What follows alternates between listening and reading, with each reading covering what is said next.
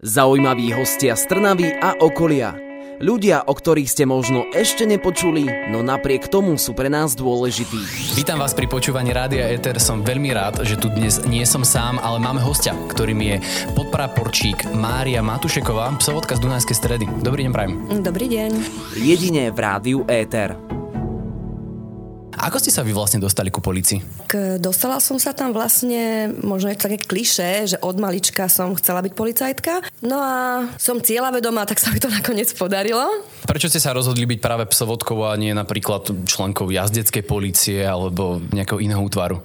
Psíky, oni ma od malička tiež priťahovali, nakoľko som teda žila na dedine v rodinnom dome, tak ten psík bol vždy teda členom rodiny. No a t- keď si teraz predstavím ten jazdecký útvar, tak na moju výšku tak akurát poník a mohla by som tak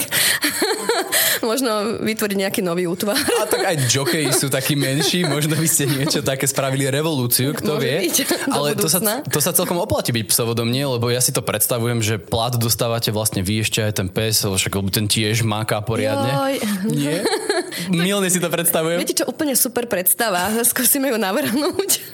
Spýtame sa potom tých najvyšších miestach a možno to aj prejde. Vy máte, alebo respektíve mali ste ako jediná žena na Slovensku ako svojho psího spolupracovníka Dobermana. Toto psie plomeno nie je úplne bežné pri vašej práci. Skúste nám teda vysvetliť, že prečo ste mali práve vy Dobermana. Vlastne ja som si tohto Dobermana kúpila ešte predtým, než som sa stala policajný psovod.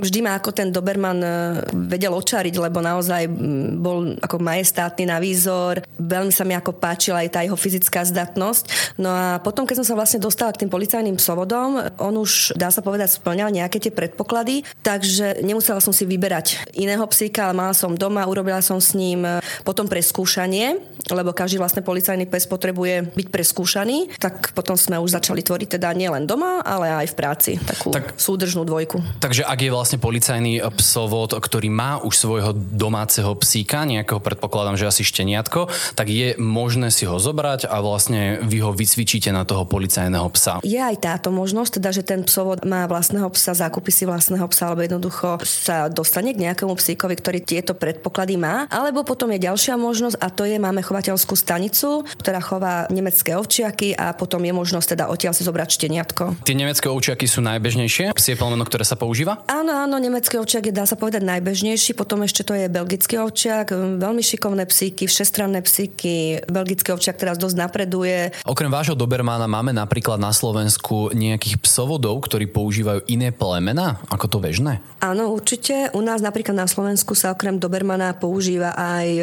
rasa ako je belgický ovčiak, Malinois, Weimarský stavač, Rottweiler, Doberman, taktiež napríklad Malý bradáč, Jack Russell. Takže naozaj sú to psíky, ktoré máme v rámci policajného zboru. Veľmi šikovné zvieratka, veľmi šikovné plemená a taktiež veľmi šikovní psovodi. Aké charakterové črty by mal mať policajný pes? Vlastne od toho šteniatkovského veku dá sa povedať, ten psík je, ak už je predurčený tomu, že by mal byť policajný pes, tak vlastne je to na psovodovi, aby ho čo najlepšie socializoval. Ten psík by sa nemal báť, v prvom rade pravda, že nemal by sa báť strelby, nemal by mať problémy s podlahami. To znamená, že ak idem niekde do miestnosti, kde sú parkety, kde je dlažba, tak nemal by mať ten psík absolútne žiaden problém s tým. Taktiež by nemal problém e, mať s výškami, schody, prie, také nejaké priehľadné, priesvitné schody, železné, dajme tomu. Čiže doslova musí to byť nebojacný pes, že musí ísť do každej situácie, áno? Ja by som to tak nazvala skôr, že poriadne socializovaný psík a s týmto psíkom je naozaj potom už radosť pracovať. A do, dá sa toto naučiť toho psa? Keď to nemá v sebe, tak um, čo potom s ním? Dá sa ho nejako zaradiť do tej kategórie alebo respektíve socializovať ho? Vždy to treba socializovať. Áno, každého psíka je dobre socializovať. Potom sú pravda, že psíkovia, u ktorých bohužiaľ nie je možné to nejako úplne odbúrať, ale tie, tie psíky sú napríklad hodné do rodiny, hej, rodiny miláčikovia a podobne. Čo si vy osobne myslíte o kategorizovaní psov na bojové a nebojové plemená? Má to vôbec nejaký reálny základ, alebo čo si myslíte vy? Môj osobný názor je, že neexistuje ani bojové, ani nebojové plemeno. Existuje plemeno napríklad nemecký ovčiak, belgický ovčiak a voláme ich pes, čiže to je všetko. Ostatné veci sú skôr podľa mňa od toho človeka. Všetko závisí od toho, to drží, u nás sa tak hovorí, že kto drží to vodítko na konci.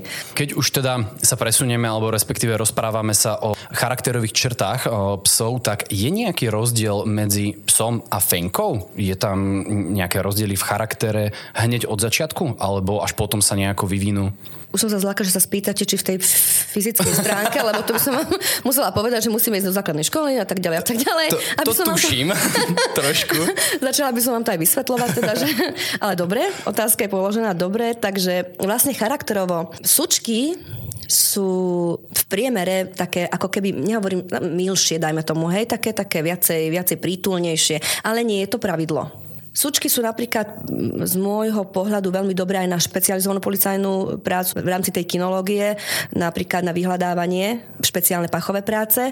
No a psík, tak napríklad psi teda u nás určite sú využívaní na tie obranné práce, nakoľko aj tá fyzická zdatnosť toho psíka je zvyčajne taký mohutnejší. A dostali sme sa nakoniec ku tej fyziológii, predsa len sme tam, aj keď áno. nejdeme do tých detailov, ale áno, tak pes je mohutnejší, silnejší, áno. tak preto je na tie obranárske, ale špecializované práce práce vykonáva, teda ako ste spomínali, čuchové, skôr fenka. Je možné úplne prevychovať psa, keď už má nejaké tie povahové črty? Ja sa ešte vrátim k tomu, ak ste povedali tie čuchové. On výborný čuch majú aj psy. Čiže medzi psom a fenkou e, nie je rozdiel, že jeden lepší má, má, lepšie tie čuchové vlastnosti a druhý nie. Skôr tu naozaj, tam by som možno tú fyzickú zdatnosť, že je taký, taký ako muž a žena, dajme tomu, hej, že ten muž naozaj tá fyzická zdatnosť, ten pes má takú tú fyzickú zdatnosť väčšiu. Sučky mnohokrát tiež vidíme naozaj majestátne veľké zvieratá, ale určite by som teda dokončila tú otázku ano. tým, že vlastne tá fyzická zdatnosť toho psíka, toho psa je taká väčšia, takže na tých obranných prácach konkrétne naozaj ten pes, keď sa pred vás postaví, tak e, aj tým hlasom, aj tým prejavom. Môžeme to vidieť mm-hmm. aj na futbalových zápasoch a, a tak ďalej. Že Áno, tam sú prevažne psi všetci. Tam, no, tam sa vie človek naozaj zľaknúť, keď ho vidí. A teda, aby sme sa vrátili ku tej otázke, ktorú som už položil, mm. ale či je možné úplne prevychovať psa? Úplne zmeniť nejakú tú základnú vec, podľa mňa nie je možné. To znamená, že ak napríklad pes sa niečoho veľmi bojí, nehovorím v šteniatkovskom veku, ale už neskôr, keď má problémy, ja neviem, s, so schodami, hej, čiže teraz sa rozprávame o povrchoch, tak to už bude ťažšie ostrajiteľné. Pri šteniacom veku to absolútne nevadí, ten psík, naozaj je to o tej socializácii. Čím viac ho tam brať, čím viac s ním chodiť, čím viac ho socializovať spoznáva pomaly a ano. zistujete aj vy vlastne, že čo je ano. ten pes schopný, čo všetkého. A kedy ste vy schopní určiť, e, že tento pes nebude bohužiaľ dobrý policajt? No napríklad práve vtedy, keď sa nedá odstrániť napríklad strach, dajme tomu strach zo strelby.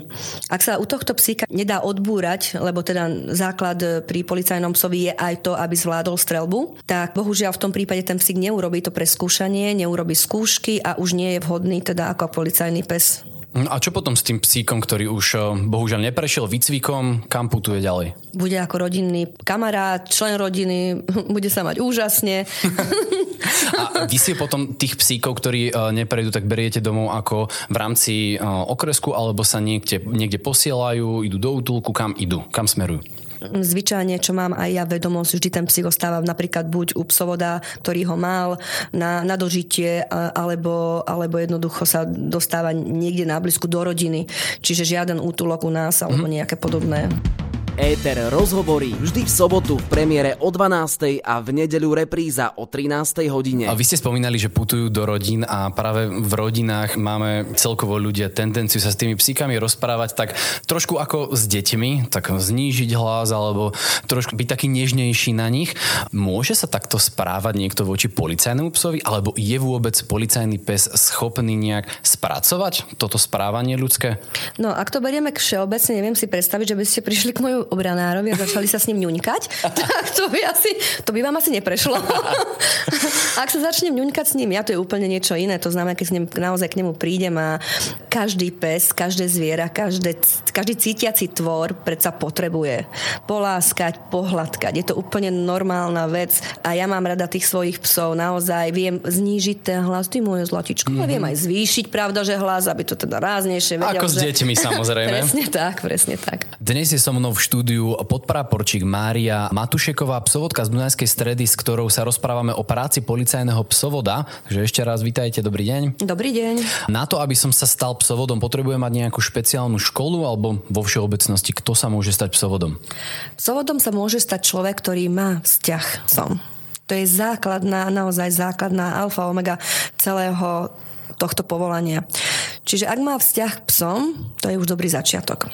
Každý psovod alebo človek, ktorý sa chce stať psovodom, potom ide na trojmesačný základný kurz, kde vlastne naši inštruktori týchto psovodov školia a po troch mesiacoch potom už definitívne teda fungujú u nás na oddeleniach ako psovodi. Tak ako ľudia, tak aj policajné psy majú nejaké špecializácie. Na čo všetko sa trénujú policajné psy? Lebo ja mám takú deformáciu zo seriálu Komisár Rex, že ten pes vedel všetko, mm-hmm. ale určite to tak nie je. Máme nejaké špecializácie, aké sú to? Áno, máme špecializácie a túto deformáciu nemáte len vy, má ho asi každý, kto pozeral komisára Rexa.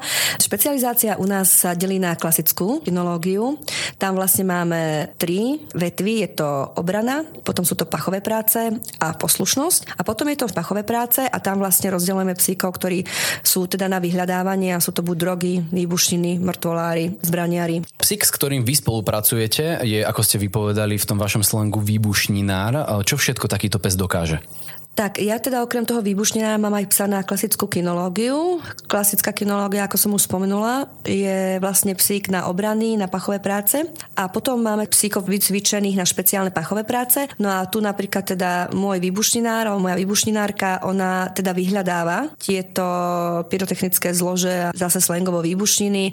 Máme ich tam viac druhov, ako je napríklad Semtex. Prebieha to tak, že vlastne toho psíka ten dotyčný psovod naučí vyhľadávať a zároveň označovať. A napríklad Napríklad pri výbušninároch máme označovanie bezkontaktné, čo znamená teda, že ten psík sa nesmie dostať do takej blízkosti tej výbušny, aby nenarazil náhodou, aby nespustil niečo, aby nedošlo k výbuchu. Takže vlastne týmto je tá výbušninárska špecializácia taká možno trošička rozlišná, ale dnes už napríklad aj drogy vyhľadávajú týmto štýlom. Ako dlho sa trénuje nejaký pes na konkrétnu činnosť? Či už je to výbušninár alebo ochranár? Obranár, ale môže byť aj ochranár. Áno, je to veľmi individuálne individuálne, taktiež e, závisí od toho, či toho psíka učíme od malička, či sa k nám dostane už v takom tom dorasteneckom veku. E, takže naozaj neviem túto otázku zodpovedať tak, aby to bolo nejako subjektívne a objektívne, preto vravím, že je to naozaj individuálne, ale potom je fyzický vek, ktorý máme daný, že najmladší psi, ktorý mohol ísť na to preskúšanie, musí mať 18 mesiacov. Ale pravda, že potom môže ísť dvojročný, trojročný, len teda ten najnižší vek je určený, aby tá fyzická a psychická vyspelosť bola aj tých 18 mesiacov. Najnižší možný vek, kedy môže začať s takýmto tréningom psík je aký? Chodzaj 8 týždňov. Jasné, všetko to ide o tom, to, že vlastne naozaj to, je to hravou formou. Hmm. Veľmi hravou. Je to niečo podobné, ako keď dáte do škôlky. Všetko je to hravou formou. Tak aj toto šteniatko je žravé. Každé šteniatko, nie každé, ale teda zväčša tie šteniatka majú radi svoje brúška, tak tým pádom automaticky je to všetko cez pamlsky, hmm. potom sa to prelína do toho, aby milovalo tú loptičku, ten aport, potom sa tam buduje ten koristnícky púd. No a tak vlastne to všetko potom sa nejako zmieša, taký perfektný koktejl. A už to všetko Keď máte hrá. šťastie, a už to hrá, presne tak. A práve naopak teda najvyšší vek, kedy by mohol nastúpiť nejaký psík do výkonu služby alebo vôbec do tréningu? Nie je určený. Nie je, Nie určený, určený najvyšší vek, je to vždy o tom, že aká je tá fyzická zdatnosť toho psíka, ale určite by sme nešli s psíkom a neviem, čo má 8 rokov, hej, ale nie je tam nejak striktne určené, že koľko by ten psík mal mať ten najvyšší vek. Jednoducho sa pozriete na psa, ako vyzerá, aký je jednotlivec, ako sa správa, akú má fyzickú stavbu a tak ďalej a podľa toho Najdôležitejšia určite. ani nie je tá fyzická stavba, najdôležitejšia je psychika, že naozaj ten psík čo ovláda. Lebo je jedno, či ten psík má 35 kg alebo 45 kg, ale musí byť naozaj dobrý v tom, čo robí a v tom, na čo ho ten psovod vlastne trénuje. Keď už sme pri tom tréningu, tak kto vedie o, tréning psa? Je to samotný psovod, s ktorým aj neskôr zostáva, alebo je to nejaký všeobecný inštruktor? Ako to prebieha? Nie, to vlastne psovod, ku ktorému sa toto šteniatko alebo ten psík dostane. Oni si vlastne takto potom aj budujú vzťah medzi sebou e, ten psovod ho trénuje a inštruktor je vlastne už iba na to, aby na konci toho psíka preskúšal. No a ten psík potom, keď už teda je zdatný a je pripravený na to, aby prešiel týmto preskúšaním, ktoré vlastne trvá od pondelka do piatku, tak ten psovod vlastne tam príde, ten psík sa preskúša z jednotlivých kategórií. No a keď to zvládne, teda keď má ten určitý počet bodov, tak automaticky môže nastúpiť do výkonu. A potom tieto psíky vlastne sú preskúšavané každý rok, dva roky alebo rok a pol, to je podľa toho zase individuálne, či sú to špeciálne pachové práce, alebo je to klasická kinológia. Vy ale samozrejme absolvujete ten tréning e, so samotným psíkom. Ako to prebieha? Vy ste vravili o nejakých e, špecifikáciách v rámci tých skúšok, že čo tam môžeme nájsť? Tak napríklad v rámci klasickej kinológii ono sa to delí na také nejaké tri odvetvia. Je to obrana, potom e, sú to pachové práce a poslušnosť. V rámci aj tej obrany a pachových prác aj poslušnosti sú ďalšie tie maličké, ktoré napríklad, neviem, v rámci obrany je to obrana psovoda, ale to asi neviem, čo toto bude hovoriť ľuďom niečo, ale potom tam, ja neviem, máme revír v lese, revír miestnosti, e, hladké zadržanie, protiútok. To rozprávam mm. iba o tej obrane. Potom prechádzame na pachové práce. Tam máme napríklad, ja neviem, pachovú stopu, tam je vyhľadávanie napríklad predmetu, potom tam máme vyhľadávanie nábojníc. Čiže aj tamto máme viacej vypracovanie pachovej stopy. Ja Čiže neviem. máte čo robiť naozaj s tým psíkom, kým Áno, ho a to ešte nie som vytrenujete. pri a to... poslušnosti. To ešte nie som pri poslušnosti. A poslušnosť teda vyzerá ako? Poslušnosť opäť tam máme, je tam e, podľa toho, ktorú kategóriu ten psík chce získať, či je to napríklad VŠ1, VŠ2, VŠ3, takže tam sú vlastne aj tie úrovne podľa toho nastavené. VŠ jednotka tam ten najväčší rozdiel je v tom teda, že napríklad v poslušnosti, že ten psík je buď s vodítkom alebo bez vodítka. Potom je tam rozdiel v dĺžke pachovej stope, že napríklad 20 minút vypracovaná pri jednotke, pri VŠ2 je to už, ja neviem, 40 minút. Mm. Čiže Sa to áno. vlastne stupňuje, čím Presne tak. vyššia špecializácia, áno, áno. tak A najvyššie pádom... možné dosiahnutie teda v rámci našej policajnej kinológie je to V4 kategória. Zaujímaví hostia z Trnavy a okolia. Ľudia, o ktorých ste možno ešte nepočuli, no napriek tomu sú pre nás dôležití. Máme december. O chvíľu budeme oslavať nový rok, s tým sú aj logicky spojené rôzne ohňostroja. Vo všeobecnosti hluk, na ktorý sú psi obzvlášť citlivé.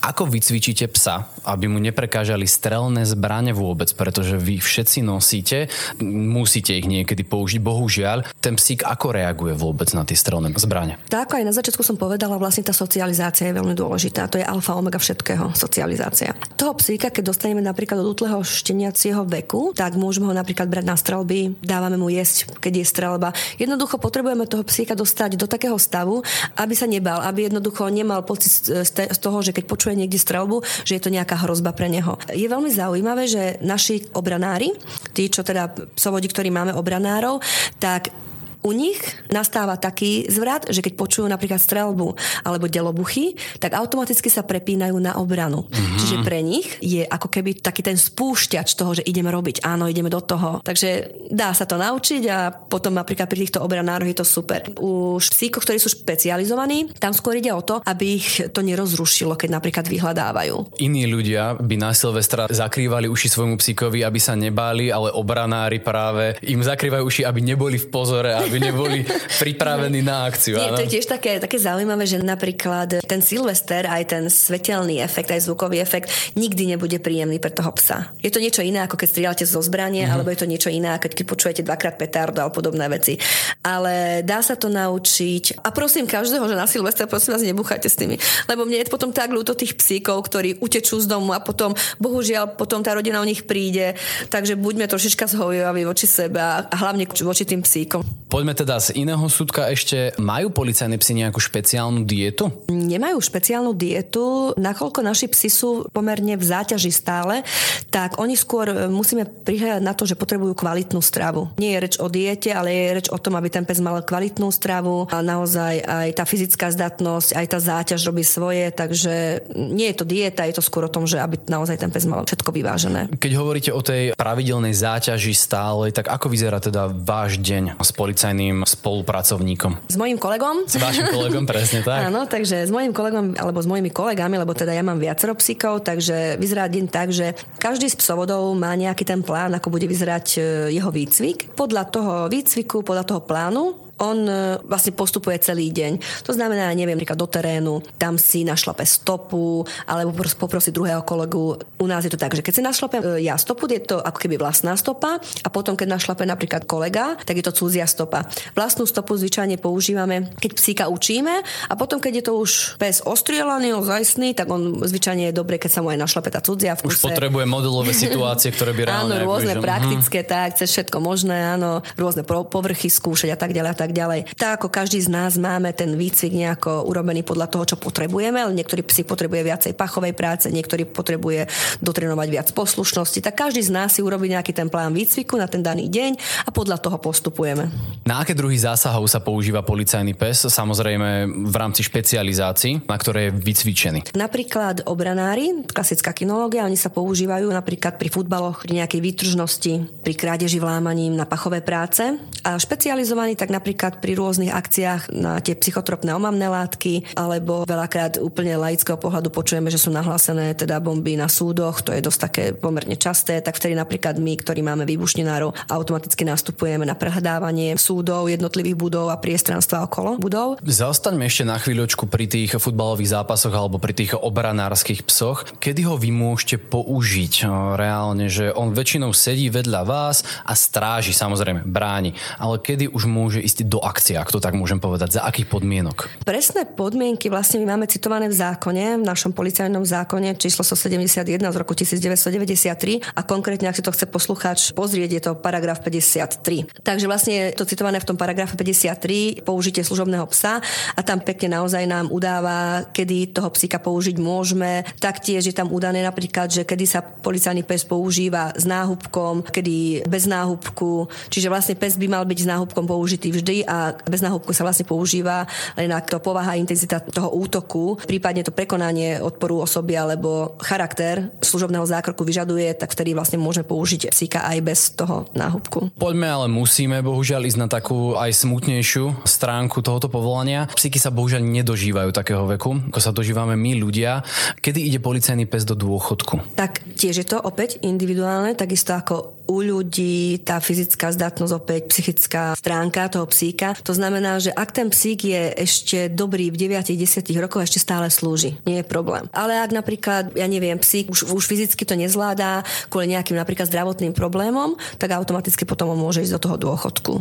Čiže nie je to limitované, že teraz odslúžil si toľko a toľko, už musíš vlastne skončiť a ideš do dôchodku, ale je to práve sa pozera opäť na individuálny stav celé. Je to individuálne, ja si myslím, že je to naozaj individuálne individuálne, je to o psovi a hlavne o psovodovi.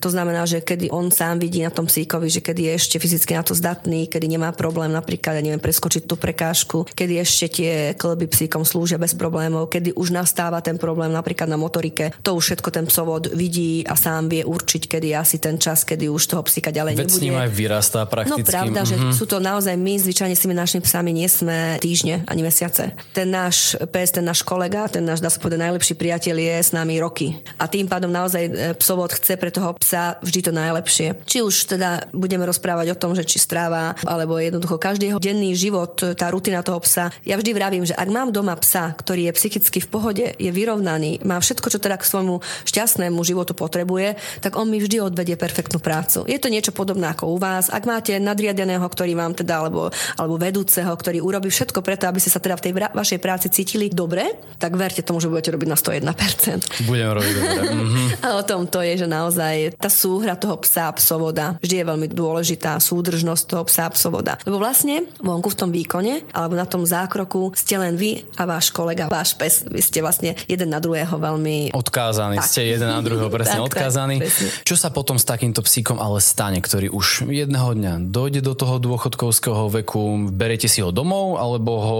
posúvate nejaké rodine? Ako to prebieha? Aká je bežná prax? Podľa toho, ako ten pso, alebo kde ten psovod, dá sa povedať, napríklad býva. Hej, keď mám rodinný dom, tak určite napríklad môj pes, ktorý je už v dôchodku, je na dvore, čiže naozaj ten psík má tú svoju... Užíva si dôchodok. Si, hej, už, presne tak, on si vlastne užíva jeseň svojho života. Áno. Robila si to isté, čo robí doteraz a nerobí, hej.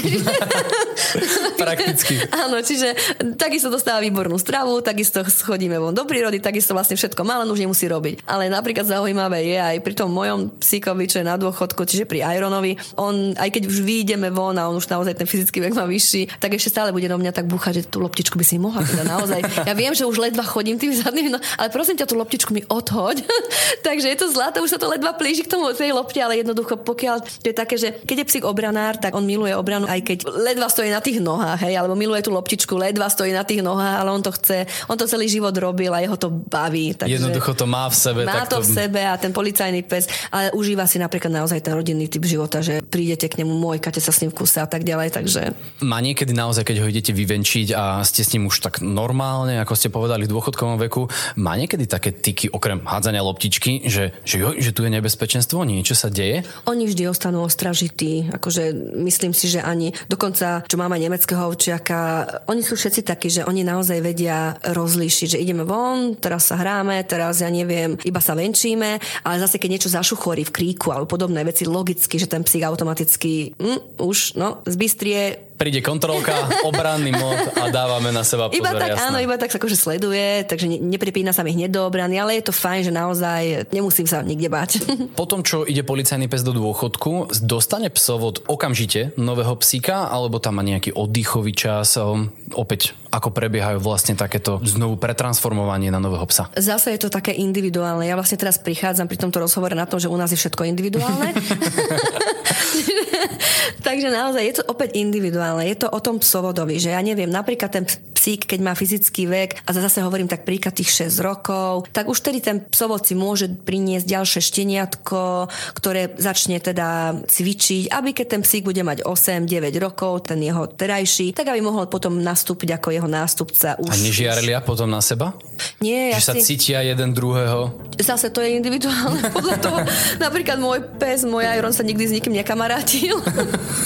S vami sa kamarátil. Tak iba so mnou, áno, a prípadne s niektorou sukou, ale on naozaj nikdy nebol kamarátsky typ k zvieratám, teda k psom. Vždy bol taký strašne dominantný, on aj vyžaroval tú dominanciu, alebo vyžaruje tú dominanciu. Ale ja si myslím, že taký normálny psík, keď donesiete domov šteniatko, tak on ho predsa nebude chcieť atakovať a oni si na seba zvyknú. A tak ako to je aj, aj vo svorke pri vlkoch, tak vždy je jeden vodca svorky, vždy je iba jeden. No a ten druhý sa podriadí, takže časom, aj keď mu začnú napríklad tie rožky v tej puberte ako keby narastať, tak ten starší zvyčajne ho hneď usmerní, teda že no, ešte pôjdeš tu je tvoje miesto, tu je tvoje...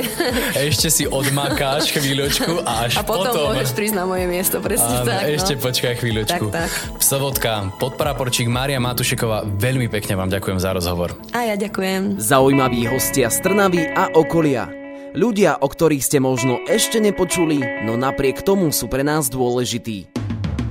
Éter rozhovorí vždy v sobotu v premiére o 12. a v nedeľu repríza o 13. hodine.